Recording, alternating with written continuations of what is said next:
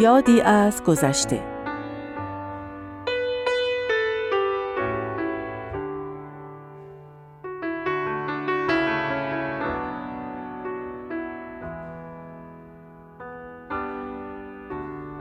پسر متفکر من.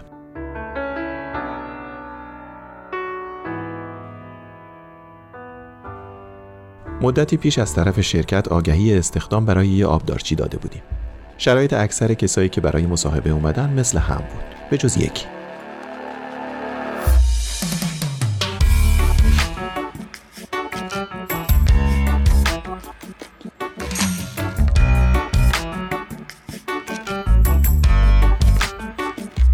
شخصیتش یه جورایی منو جذب کرد. حدود چهل سال داشت و خیلی آروم و متین و مبادی آداب بود.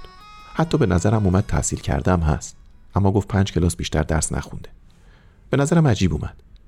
چند تا سوال پراکنده ازش کردم که به همشون جوابای سنجیده ای داد. با اینکه سابقه کار نداشت مصمم شدم استخدامش کنم.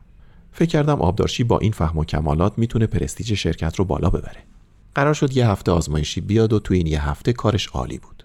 از تمیزی و نظم و ترتیب گرفته تا آراستن میز صبحانه و میان وعده برای کارمندا. تا اینکه رسیدیم به مراحل استخدام.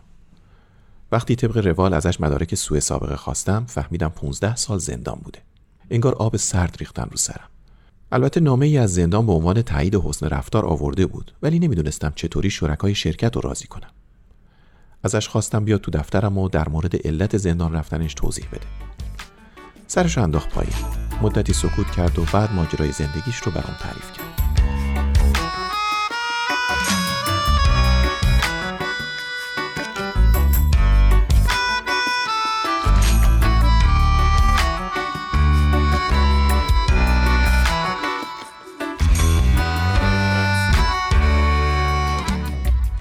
یاشار توی خانواده سطح پایینی به دنیا آمده بود. بین خواهر و برادراش از همه بازیگوشتر و پر انرژی تر بود. پدر و مادرش که هر دو دست فروش بودن و بچه ها رو هم به کار می گرفتن همیشه خسته و بی‌حوصله بودن. بچه ها بعد از مدرسه که می اومدن خونه باید به کارهای خونه می رسیدن تا پدر و مادرشون حدودای 11 شب از سر کار بیان. وقتی می اومدن خونه اگه غذا سوخته بود یا ظرفی شکسته بود یا احیانا کارا انجام نشده بود عصبانی می شدن و معمولا کاسه کوزه ها سر یاشار میشکست که مشهور به شیطنت بود. پدرش می‌گفت تو آخرش آدم نمیشی. بی ارزه و به درد هیچ کاری نمی‌خوری. همش به فکر شیطنتی. از اونجایی که بچه ها وقت درست حسابی برای درس خوندن نداشتن تو مدرسه هم خیلی موفق نبودن. مخصوصا یاشار که دامنه شهرتش در شیطنت به مدرسه هم رسیده بود و اگه جرأت می‌کرد دست بالا کنه و سوالی از معلم بکنه جوابش این بود که می‌خواستی شیطنت نکنی و حواستو جمع کنی. صد دفعه هم توضیح بدم نمی‌فهمی که نمی‌فهمی. وقتی غمگین و ناراحت از مدرسه میومد خونه کسی نبود دلداریش بده. دست و دلش به کار نمی‌رفت. در عوض پدر و مادرش شماتتش می‌کردن که تنبل و بیورز است و هیچ کاری ازش بر نمیاد. مسئولیت سرش نمیشه. آخرش سربار جامعه میشه و سر از زندون در میاره. کلاس پنجم رو خونده نخونده فرستادنش شاگردی. اما یکی دیگه از صاحب کار دزدی کرد و انداخت گردن یاشار.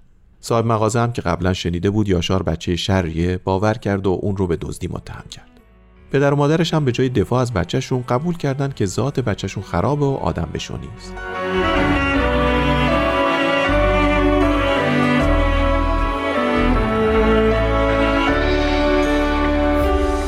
کم کم بچه شرای محل که شهرت یاشار رو در دزدی و خلاف شنیده بودن دوروبرش رو گرفتن و اونم که واقعا فکر می‌کرد فقط همین کار ازش برمیاد به راه خلاف افتاد. کم کم شد قلدر محله. زورگیری می‌کرد و جیبوری و کلی هم خوشحال بود که همه محل ازش میترسیدن. بالاخره هم با یه جرم سنگین افتاد زندان. 25 سالش بود و تو اوج جوانی و شرارت. تو زندان هم شروع کرد به قلدری و همبندهاش رو سرکیسه می‌کرد. چند سال گذشت تا اینکه یه روز چند تا زندانی جدید آوردن. به نظر نمیومد اهل خلاف باشن و معلوم شد عقیدتی هستن. اول همه زندانیا سر به سرشون میذاشتن و سردستشون هم یاشار بود. بعد از مدتی یه حس احترامی نسبت به اونا تو بند به وجود اومد. اما یاشار کوتاه نمی اومد یکیشون که از همه مسنتر بود به همه پسرم خطاب می‌کرد و دنبالش یه لقبی به هر کدوم می‌داد. مثلا پسر شوخ من پسر خوشقلب من پسر با سلیقه من و به یاشار هم با تمام بدخلقی هاش می‌گفت پسر متفکر من. یاشار اولش عصبانی می‌شد. یه اون بی فکر و بی کله صداش می‌کردن. یه بار گفت منو مسخره می‌کنی؟ اون زندانی سالمند گفت نه پسر متفکرم. تو اگه متفکر نبودی چطور می‌تونستی این همه زندانی رو تو این بند اداره کنی؟ تو یه مدیر تمام ایاری؟ یاشار دلش لرزید.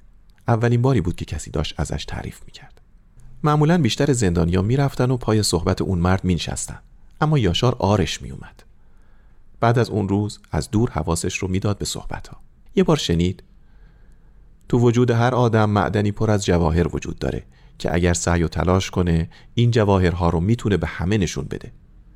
این جواهر می‌تونه کارهای خوب، مهربانی، علم، صداقت، استعداد تو کارها و حرفه های مختلف و خیلی چیزای دیگه باشه. یاشار از اون به بعد نزدیکتر میشست و کم کم وارد صحبت ها شد. ده سال در کنار اون مرد توی اون بند زندگی کرد و یک دنیا نکته از اون آموخت. که شاید اگر سالها درس می‌خوند این چیزها رو یاد نمی‌گرفت. یاشار که جرمش سی سال بود به خاطر حسن رفتار مشمول عفو مشروط شد و همزمان با همون زندانی سالمند از زندان آزاد شد.